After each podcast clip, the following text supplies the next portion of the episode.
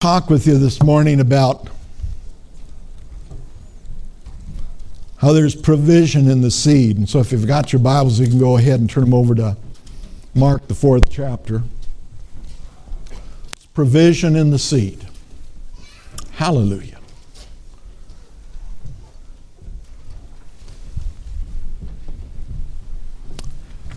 Thank you, Lord. Provision in the seed. Hallelujah.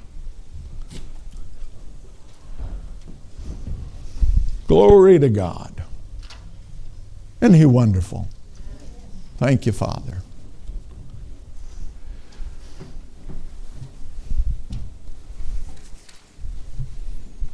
Well, let's just pray for a moment. Hallelujah. Just pray in tongues. Oh. Oh, rabatora mashala madera ikitarabatora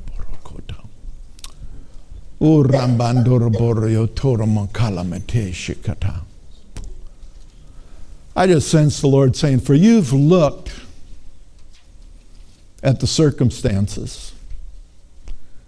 You've allowed the circumstances around you to dictate to you whether you're going to be happy or whether you're going to be sad, whether you're going to have joy and peace, whether the affairs of life are going to bring you down. But I want to tell you this morning, says the Lord, that it's not too late. Take your eyes off of the circumstances and put your eyes on me. For I will not lead you astray. For there is a direction that I want you to go. And as you begin to move in that direction, I'll show you the steps. And you but have to take it one step at a time. And I will lead you into total victory. But it begins with the first step. You desire to see it all. You desire to see the end from the beginning. But have confidence in this, know this, that I already see that.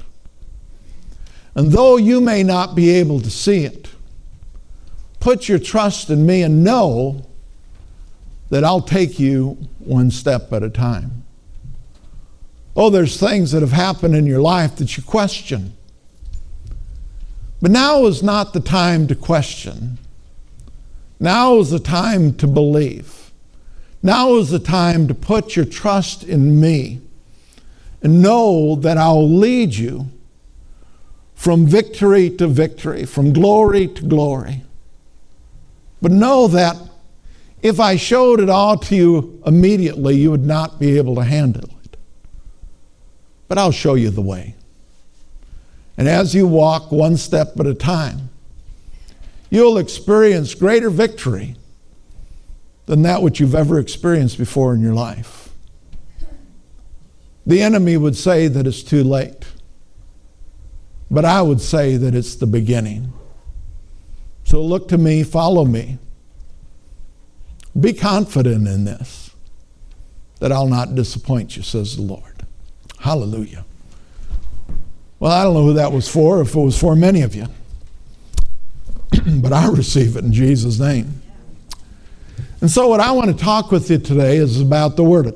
The Word. The Word is so important. I know that we hear it over and over and over again. And even the parable of the seed and the sower, you've probably heard it numerous times from numerous preachers. But it's such an important truth for us to get a hold of, for Jesus himself said that if we don't understand this parable, we won't understand any of them. And this principle is so important in our lives in so many different levels that we need to get a hold of it. And, you know, we here in the middle of Iowa, in the middle of corn country, we have such a advantage over many because this ought to be a parable that just naturally we can understand. Because if we understand the farmer planting the seed and the significance of that, we understand the importance and the significance of us taking the seed, the Word of God, and planting it in our heart. Now we have an enemy.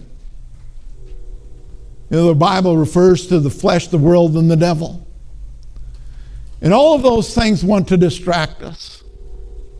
The number one thing that they want to distract us from is from the Word. Amen. And the reason is because without the Word, we have no victory. without the Word, we're on our own. Now, I don't know about you, I've proven that I can't handle it on my own. But you know what? We can do all things through Christ who strengthens us. And so let's begin in, in Mark, the fourth chapter. let's look at the 17th verse, and it says,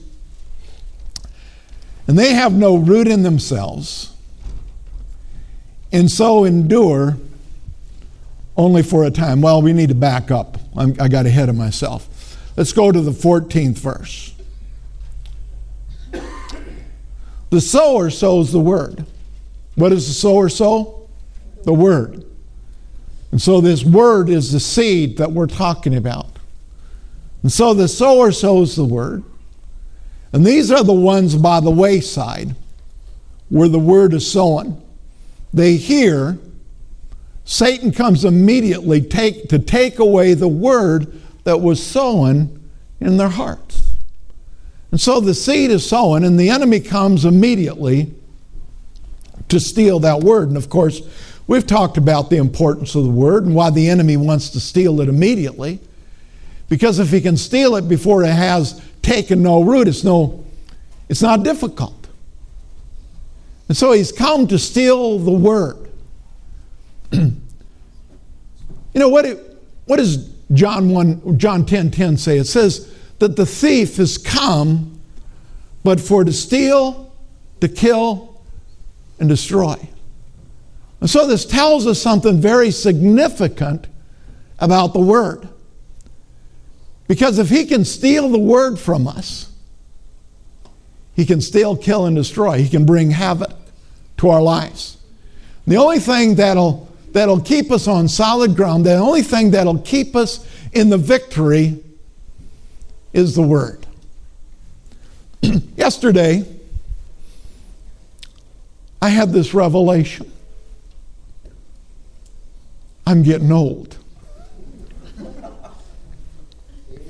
Some of you think, well, Pastor, we've known that about you for a long time. But I realized it yesterday because, as most of you know, I was a plumber for 12 years before I went into the ministry. And and so our lavatory was, has been leaking in our downstairs bathroom. And so Thursday I bought a new faucet for it. And, and so I got under there and tore the old one out and I'm putting the, the new one in. And of course, nothing can come out easy in my house. And so I'm struggling with it. And you, you got to get up in there and, you know, move around and and so my shoulder began to hurt a little bit. And, and uh, but I, I stayed with it. I made the sacrifice and I, I got the old one out and I got the new one in and it actually worked. But I could get my arm this high. The pain was amazing. And so I'm I, I, I mean, this is how much it hurt. I couldn't sit on the couch. And that's horrible. You know, but I could lay down and didn't hurt so much. And so I'm laying there. I'm thinking, this is ridiculous. And I finally came to this conclusion. Either the Word of God is true or it's not. Let me tell you something. I've been pastoring now, this, this year will be 38 years. Been pastoring here for this year will be 36 years. Been born again for over 40 years, 45 years. Been walking in the Word of faith for nearly 35 years. heard healing all of those years. But let me tell you something. On a regular basis, we have to make a determination. Is this word true or is it not? It may be every time you look at your checkbook. You have to make a determination. Is God's word true or is it not? Will He supply all of my needs according to His riches in glory or will He not? So I had to decide something. Either this word is true or it's not. And so I had a goal for yesterday, and I thought it had gone out the window. I went out and I took all the stuff out of the lights out of the trees and off of the top of the the around the house, the lights, and every time I brought my arm up, either it's true or it's not. Either it's true or not. Did, did you notice that? How y'all done? And you think, oh, that's no big deal.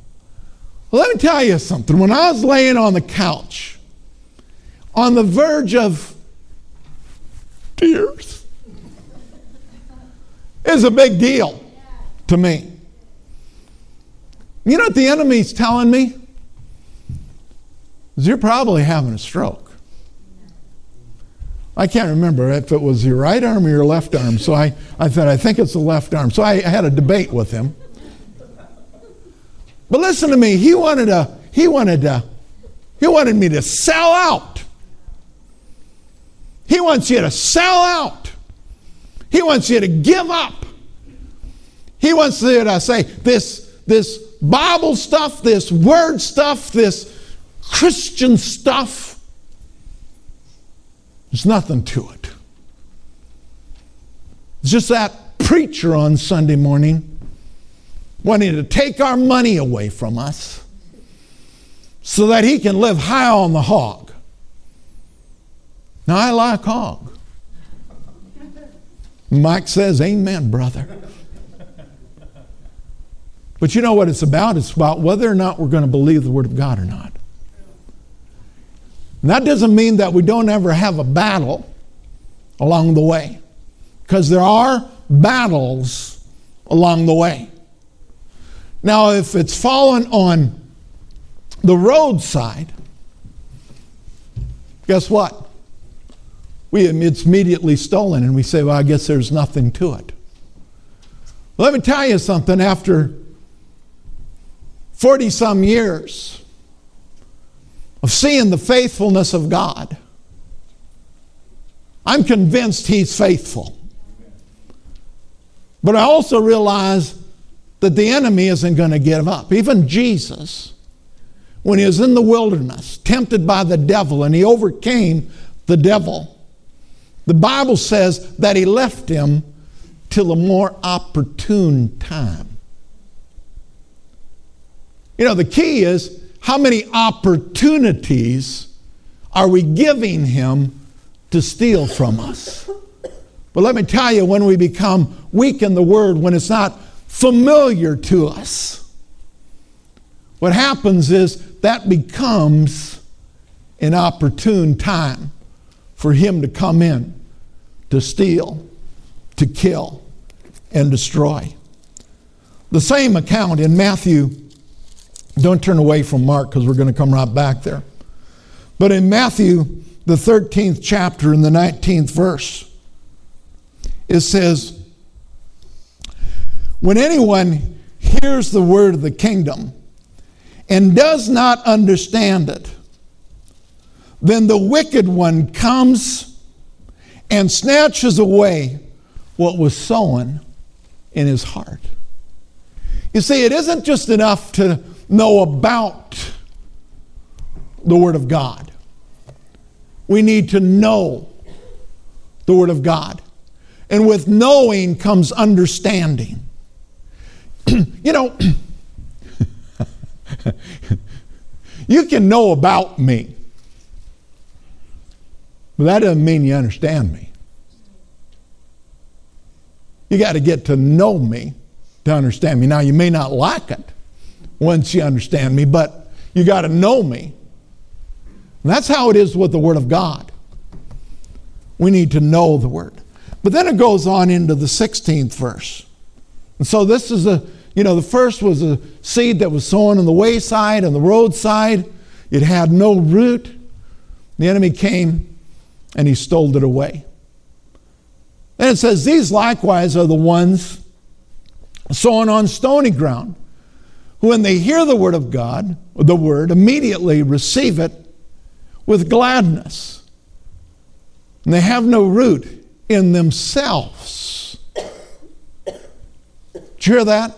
They have no root in themselves. You know what? Every one of us, we need to be a part of the, a, a church that believes, that preaches the Word of God. That when we know that we have a time of crisis in our life, they'll pray for us and they'll pray for us in faith, believing, expecting something to happen. You know, when I pray, I expect something to happen. Amen. I don't pray expecting nothing to happen. I grew up in a church that way. We prayed because that was the same thing to do, but if anything ever happened, we were surprised. People come up and they say, Pastor, you wouldn't believe this. God did such and such. What did you pray? But we're shocked. We should never be shocked, surprised when God moves. I remember sitting in my office one time feeling stressed because there were needs out there that I prayed for and hadn't seen the manifestation. And I was thinking, God, it would have been so much easier if I just remained in the denomination that I grew up in. Because then I could have just prayed for people not expecting anything to happen. But I expect things to happen. We ought to have expectations. Faith is the substance of things hoped for, the evidence of things not seen. There ought to be expectation in our life.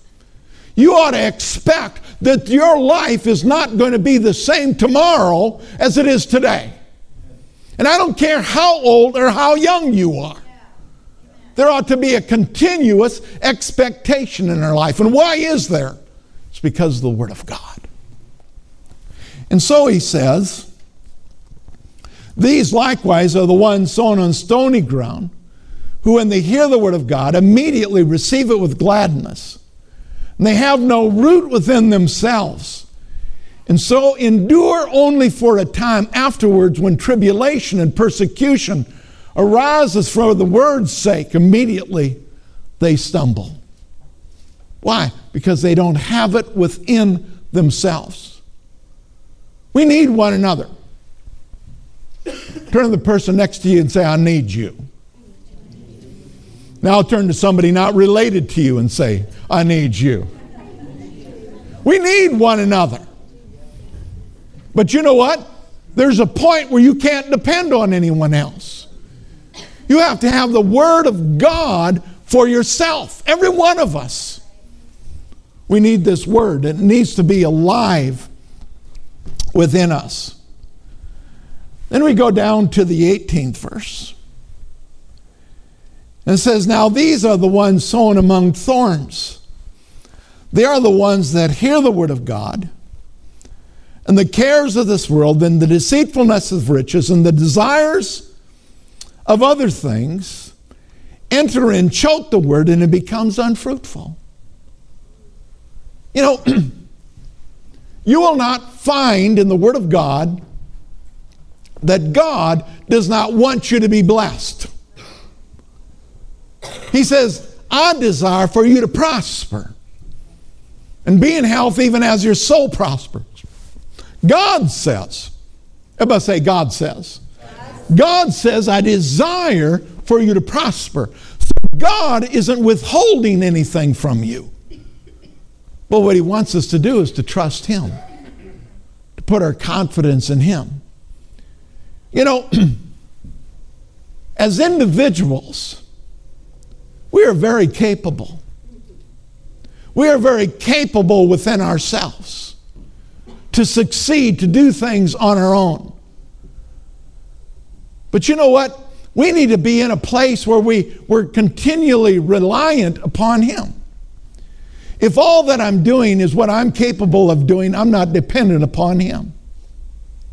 So sometimes we need to stretch ourselves a little bit to put ourselves in a position where we need Him. You know what our, one of our problems are here in the United States of America? Is we have this idea we don't need God, that we can do it in our own strength, we can do it in our own ability. We have people that are going to church every Sunday, but they don't really believe they need God. They're there because they're fulfilling some obligation. We are not obligated to God. We are dependent upon God. Well, Pastor, that's because you're weak. I know that. Well, you just use God as a crutch. You better believe it. I've got Jesus under one arm and the Holy Ghost under the other arm. I can't make it without Him. And if you think you can, you're just simply deceived. Or you're not accomplishing what you ought to accomplish in life.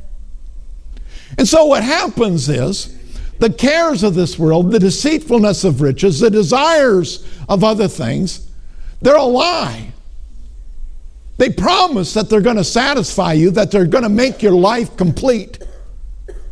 But why is it that people that have all these things are oftentimes the people that are out there looking for something else? And guess what? They're not looking for it within the kingdom, they're looking for it outside the kingdom. They're trying to find it in drugs. They're trying to find it in alcohol. They're trying to find it in having an affair. Why? because all of their efforts have not satisfied them. Because there's only one that will satisfy, and his name is Jesus. And so when persecution comes, when people say, oh, you're, you're one of them, you know, for years I've wanted to put an article in the paper and I wanted to title it That Church. Oh, you go to that church? Yep, do. Ain't ashamed of it either. I serve that God. His name is Jesus, and there is none other. Well, you're narrow minded. No, I'm just on a narrow path. And see, the path is narrow that leads to life. We find that in Jesus. And then it goes on and it says, But these are the ones sown on good ground. Everybody say good ground. In fact, say, I'm good ground. I'm good ground. You know why? Because my heart is turned to Jesus. I'm open. I'm not closed minded to the things of God. it says, But these are the ones sown on good ground, those who hear the word, accept it, and bear fruit. Some 30, some 60, and some a hundredfold. Isn't it interesting? Even within being good ground, you can be good, better, best. I thank God that we produce 30 fold. That's a nice harvest. But I've not run into a farmer yet that'll settle for 30 fold when they can have a 100 fold. And I ought not to run into a Christian that would settle for 30 or 60 when a 100 is available to us.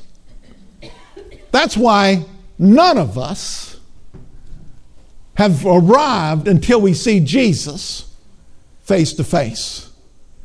What that means is there's always potential for growth.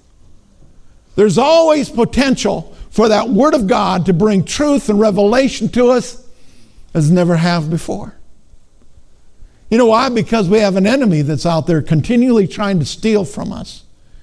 And as long as that enemy remains, we need to realize that we're in the midst of a battle. And we need to be willing to put up a fight, to put up a front. Let's turn to Galatians, the fourth chapter. Do you realize that within every seed is the potential of everything that that seed is to become? It's within that seed. And when we receive the seed, the Word of God, when we receive Jesus Christ, the potential of all that we were to become was released within each and every one of us. Now, the Word is unique from the standpoint that it's the seed, but it's also the water that waters the seed. And that's why the word is so important for us to hear it on a regular basis, on a continuous basis. Because it's through that word that we experience the growth that brings about the victory that belongs to us. In Ephesians, the fourth chapter, it talks about the natural and the supernatural. Talks about how Abraham operated in the natural and he operated in the supernatural. And how, when he operated in the natural, it produced. It produced an Ishmael. But then, when he went over into the supernatural, it, produ- it produced a supernatural son, Isaac. And what that portion of Scripture proves to us is that we can do a lot in the natural. But oftentimes, what we have is we have a lot of Ishmaels running around in our life. Because we operated in the flesh rather than operating in the spirit. God wants us to operate in the spirit. And you know what? Even though we have great potential in the natural, we can still have this mindset where we're trusting God, we're, we're looking to Him. And even though we do things in the natural, it produces a supernatural outcome. Because guess what? For there to be a Isaac, Abraham had to have intercourse with his wife. And that natural action produced a supernatural response. That's how it's to be in our lives. There are natural things that we do. You work naturally. But when we keep our eyes upon Jesus, He can bring a supernatural result out of that. He says, I'll bless the labors of your hands. And when we labor, guess what? Your job is a means, it's not your source. God is your source. And He can produce a supernatural means to come out of that when we trust Him. You know, it talks about how during a time of drought, who was it? Was it Jacob that planted? Can't remember the Old Testament individual. But he planted at time of, uh, uh of famine, at a time of a drought and produced a harvest. Why? Because he went out and he did the natural thing, trusting God because God told him to, and it produced a supernatural result. That's how it works in your life and in my life. When we do what's naturally there to do, God will produce a supernatural uh, uh, outcome. Well, let's look at this. In Galatians, the fourth chapter, Maybe I better get to Galatians. The fourth chapter in the 23rd verse. But he who is but he who is of the bondwoman was born according to the flesh, and he of the free woman through promise. Which things are symbols? For these are the two covenants.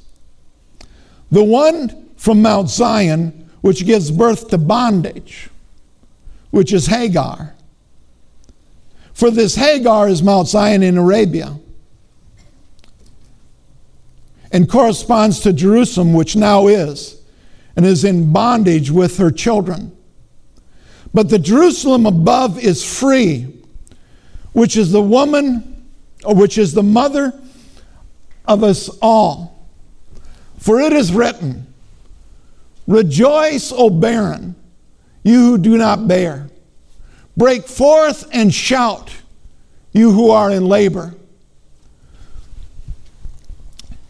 For the desolate have many more children than she who has a husband. Now, we brethren, as Isaac was the child of promise, you see, we're of the new covenant, we're of the covenant of promise. And do we still operate? Do we still do things in the natural? Of course we do. We're here in this physical world. But we have a different expectation. And that expectation isn't just simply, I put a seed in the ground and something's going to grow. No, we're expecting an abundance of harvest. For the desolate has many more children than she who has a, as a husband. Now, we, brethren, as Isaac was, are children of promise. But as he who was born according to the flesh, then persecuted him who was born according to the Spirit, even so it is now. Even so it is now. You know, I, I, I think about the prodigal son.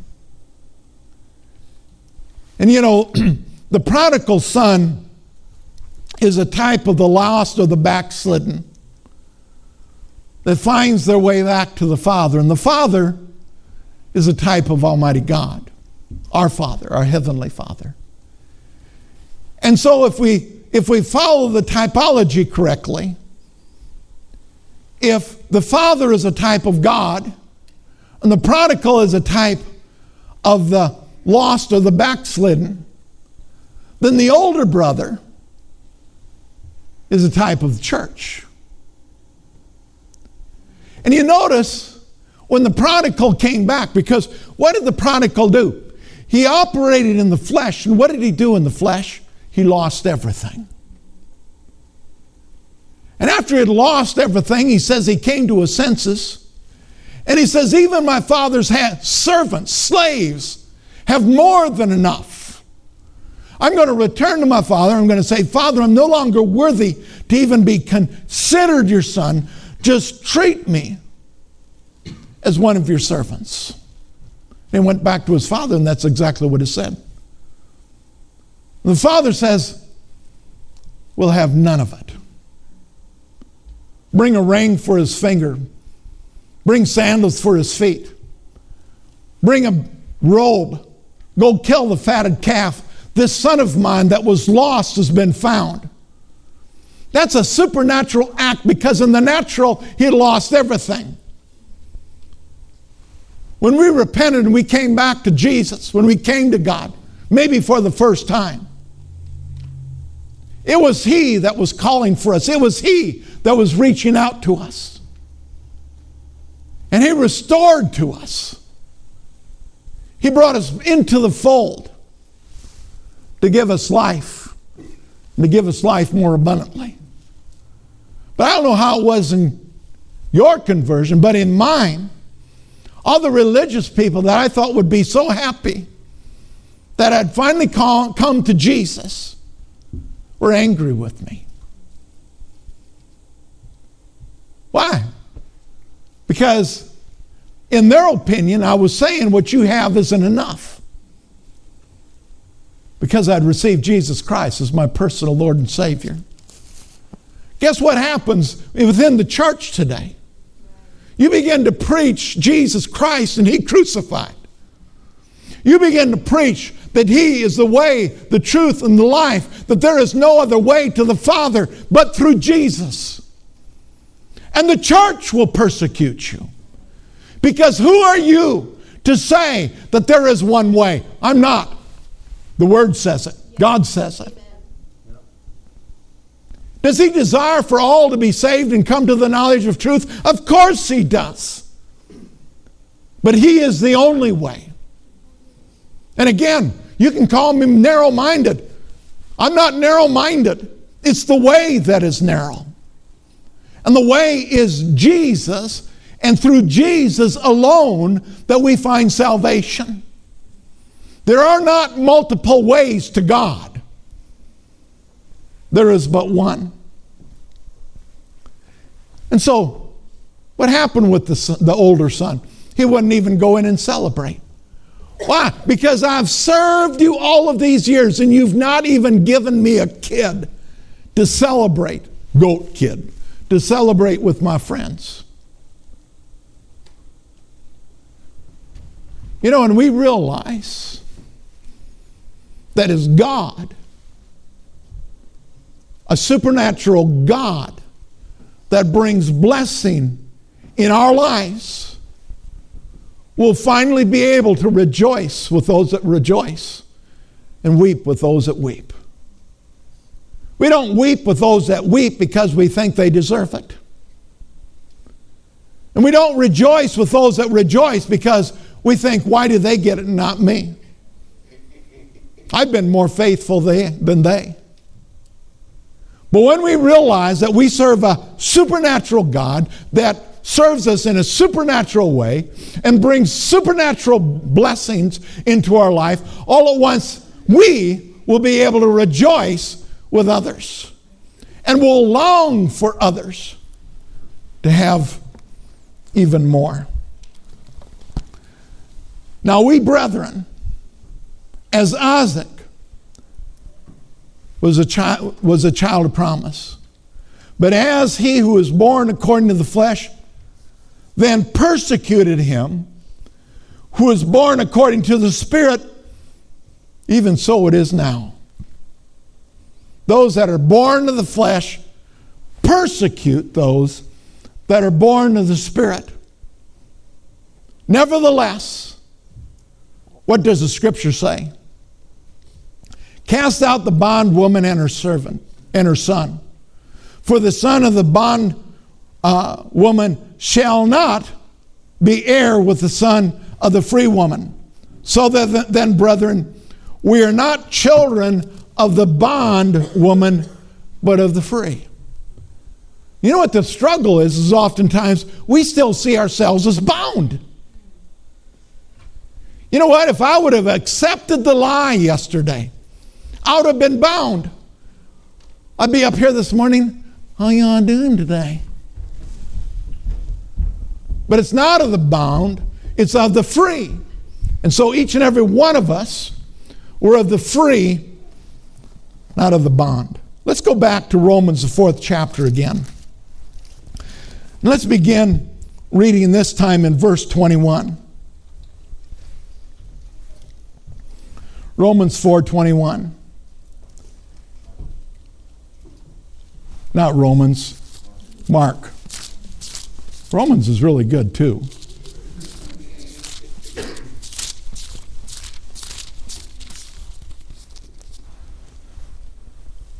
Thought that chapter seemed too short.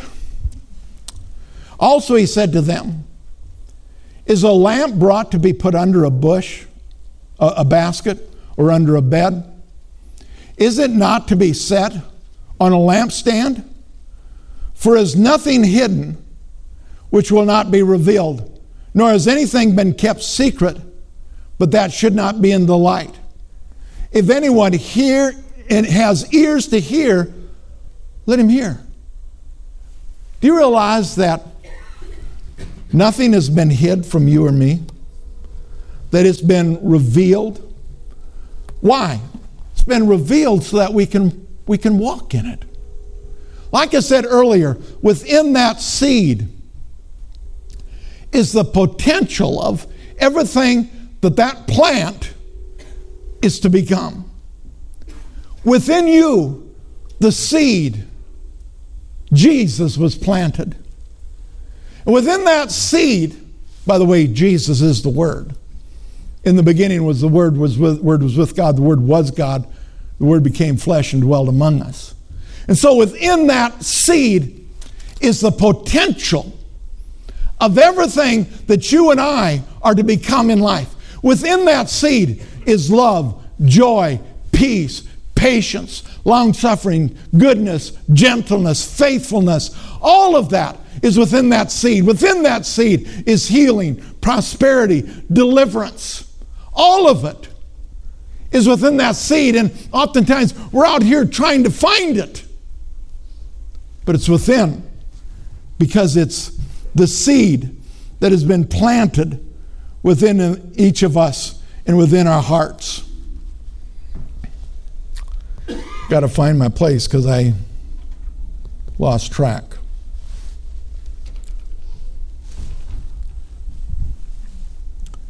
For whoever has, let me back up a little bit. Then he said to them, Take heed what you hear. Okay, we're to have hearing ear, hearing ears. But he says, take heed what you hear. Why would he say that? Because there's a lot of voices out there.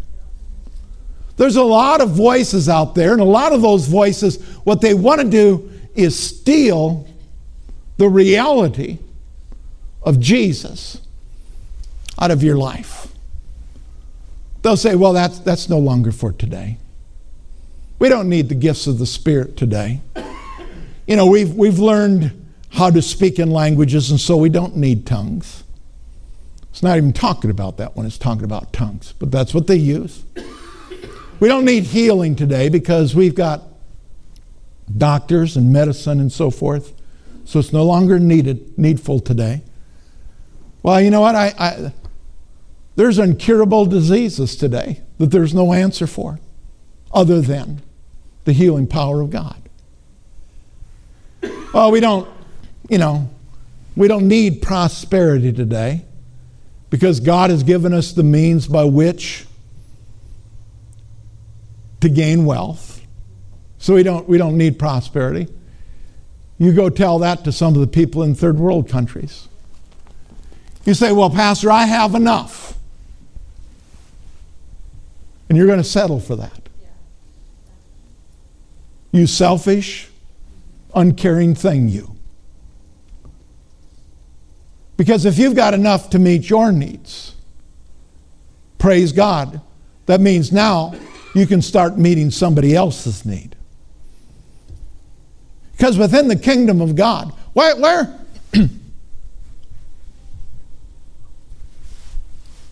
I'd love to be a millionaire. I think it'd be even better to be a billionaire. Well, you're just lustful. I'd probably live in the same house and drive the same 07 Lexus. But can you imagine what you'd be able to do? Isn't it interesting how all these Hollywood folk, rich folk, make this great sacrifice and have fundraisers to get your money.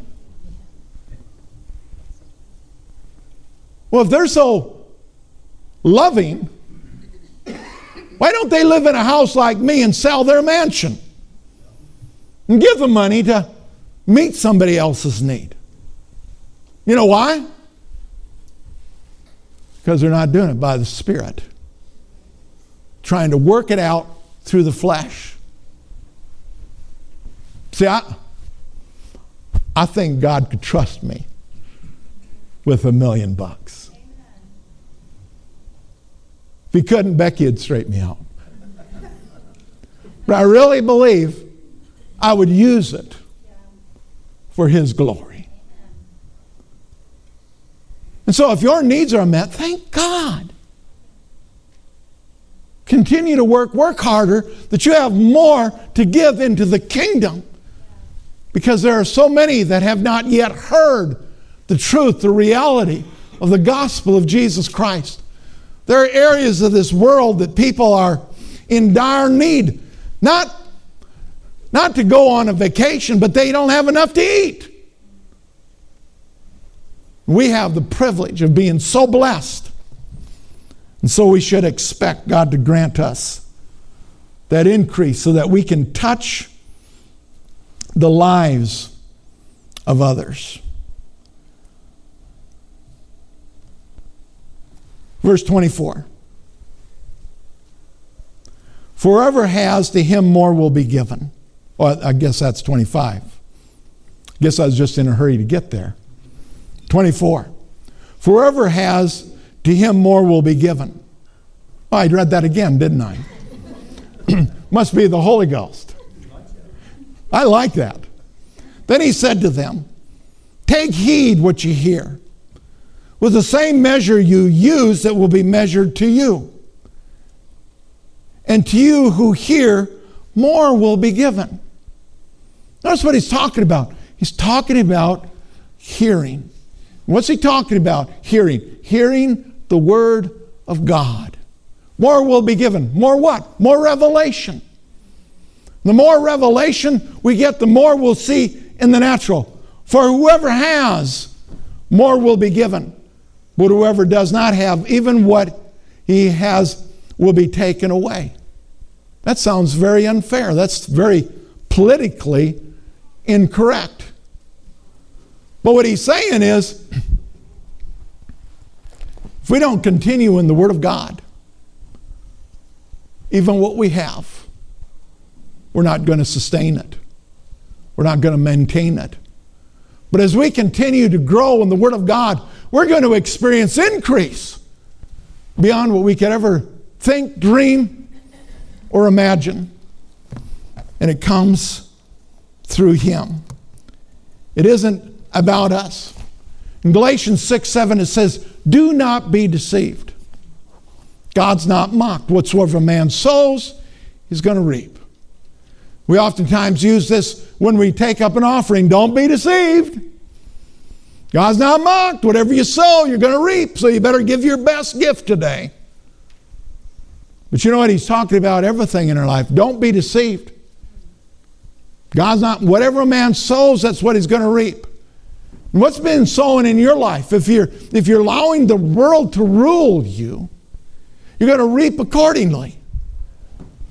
But when you're sowing into your life the Word of God, the abundance of the Word of God, it's going to produce increase in every area. So we've got these bags of seed. It's known as the Word of God. And when we allow that seed to be sown into our lives, it's going to produce a harvest. It's going to produce an increase in each of our lives. 1 Peter, the first chapter in the 23rd verse, it says, having been born again, not of corruptible seed, but incorruptible through the Word of God, which lives and abides forever. That seed in your life and in my life, it lives and abides forever. That means it's never going to change. And that's why we have comfort in life. That's why we know that we have eternal life. It's because of the seed that's been sown in our life, because it's an eternal seed.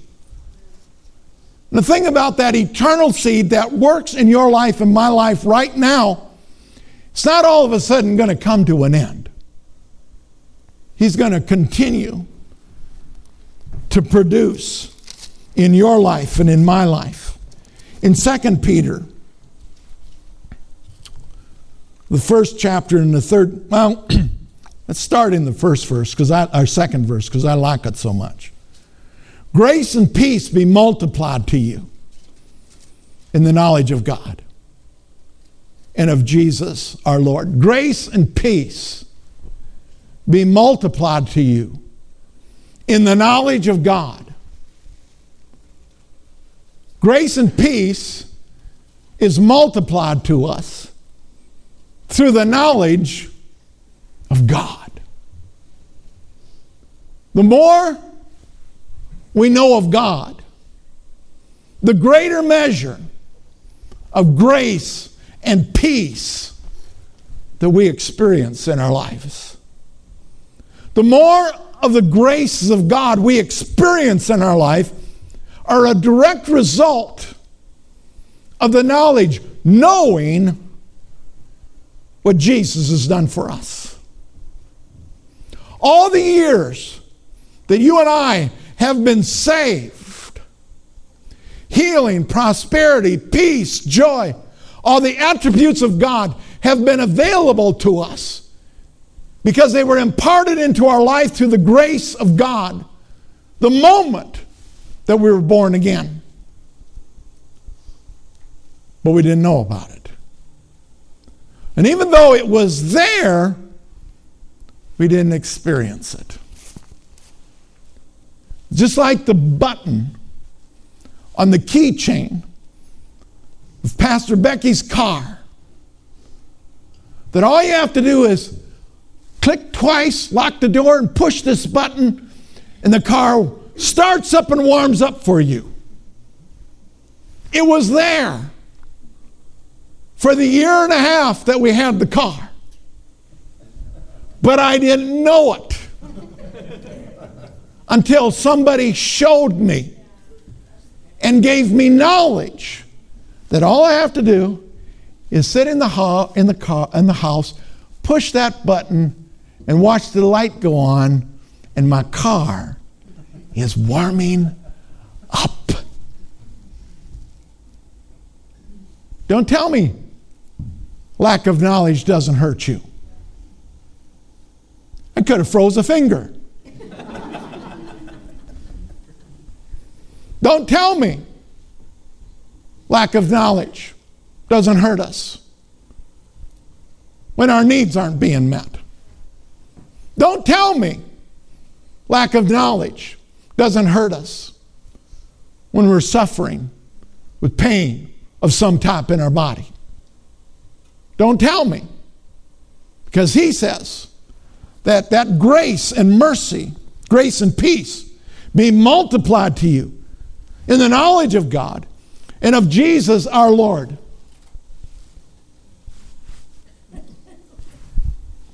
Hallelujah. You know what it means when a preacher looks at a clock, don't you?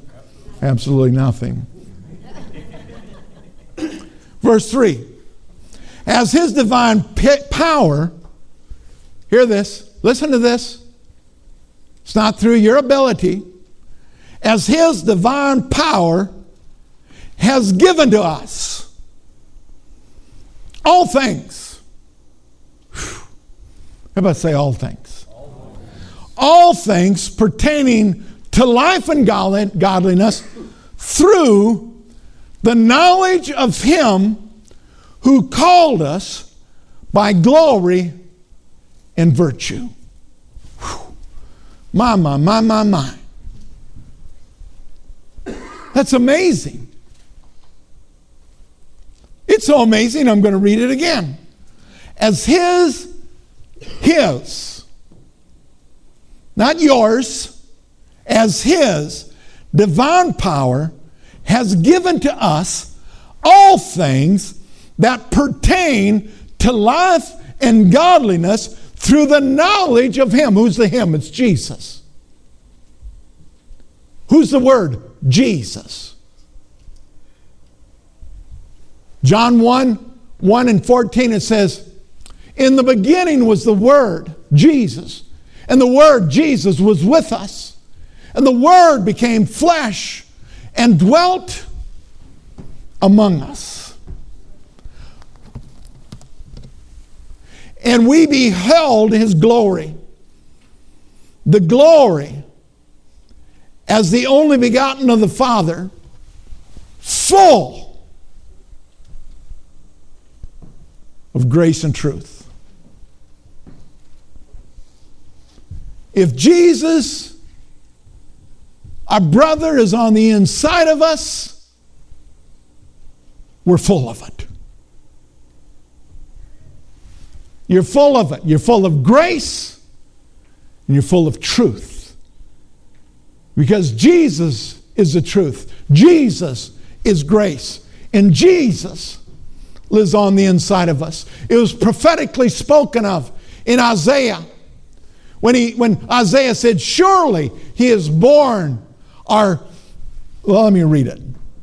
He is borne our griefs and carried our sorrows. That's talking about Jesus. He's done it all for you and me. Acts 20, verse 32, it says, So now, brethren, I commend, I commend you to God and to the word of his grace, which is able, what is? The word of God, his grace, is able to build you up and give you an inheritance among those who are sanctified, those who are holy. You are sanctified. You are holy, not because of what you've done, but because of what Jesus has done for you. Full of grace and truth. Joshua 1 8 says, The book of the law, this book of the law shall not depart from your mouth, but you shall meditate in it day and night. You shall think about it continuously, day and night, that you may observe to do according to what is written in it. For then, when? After you've done this, for then you will make your way prosperous and you'll have good success.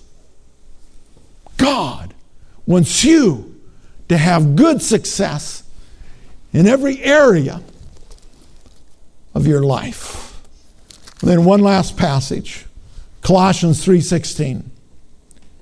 It says, "Let in other words, there's something we've got to do. We've got to allow it.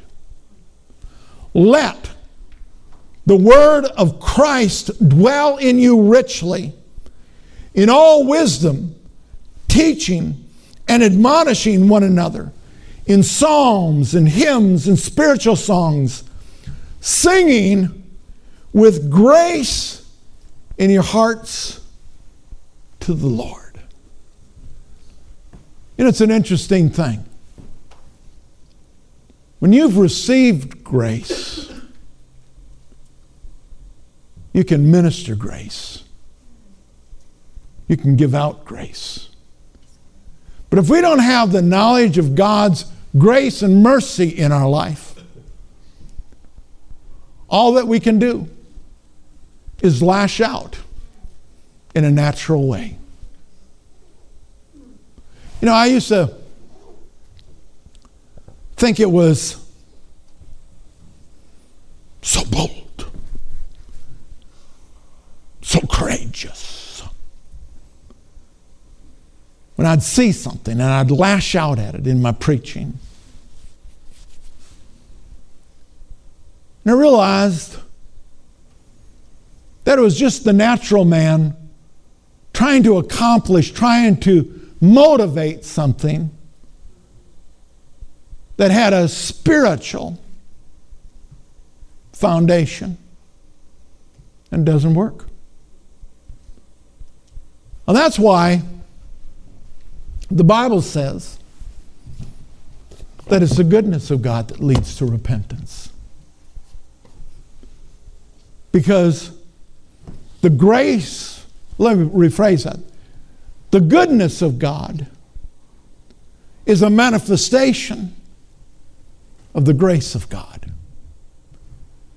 And so we're to be gracious people. Why? Because of the grace of God in our lives. How do we show grace to one another? When we recognize the grace of God in our own life. But you know what? We'll never be able to demonstrate it until we know it. The way we come to know it is by believing it. Got to know it first, believing it and accepting it and beginning to walk in it. Provision is in a seed. And that provision is for every area of our life. Whatever your struggle is, whatever your issue is, God's grace is sufficient. We find that grace through His Word as we find the appropriate word that applies to the situation. And as in Joshua, we, we think on that word day and night. Because let me tell you something. You say, well, Pastor, I just have a hard time meditating. No, you don't. Every night, you meditate on the problem. You lay there with your head on the pillow, wondering why you can't sleep, knowing the reason you can't sleep is because you can't get your mind off of the problem, the issue. But let me tell you something. If you can meditate on the problem, you can meditate on the solution. And the solution is the Word of God. And what comes with it is sleep, it's rest. When you begin to dwell upon Jesus' accomplishments rather than your failures, turns everything around. Hallelujah. I know of which I speak. Amen. You know him. Now come to know him in the power of, res- of his resurrection. Come to know him as the God of peace, the God who will never forsake you, the God who provides the victory. His name's Jesus.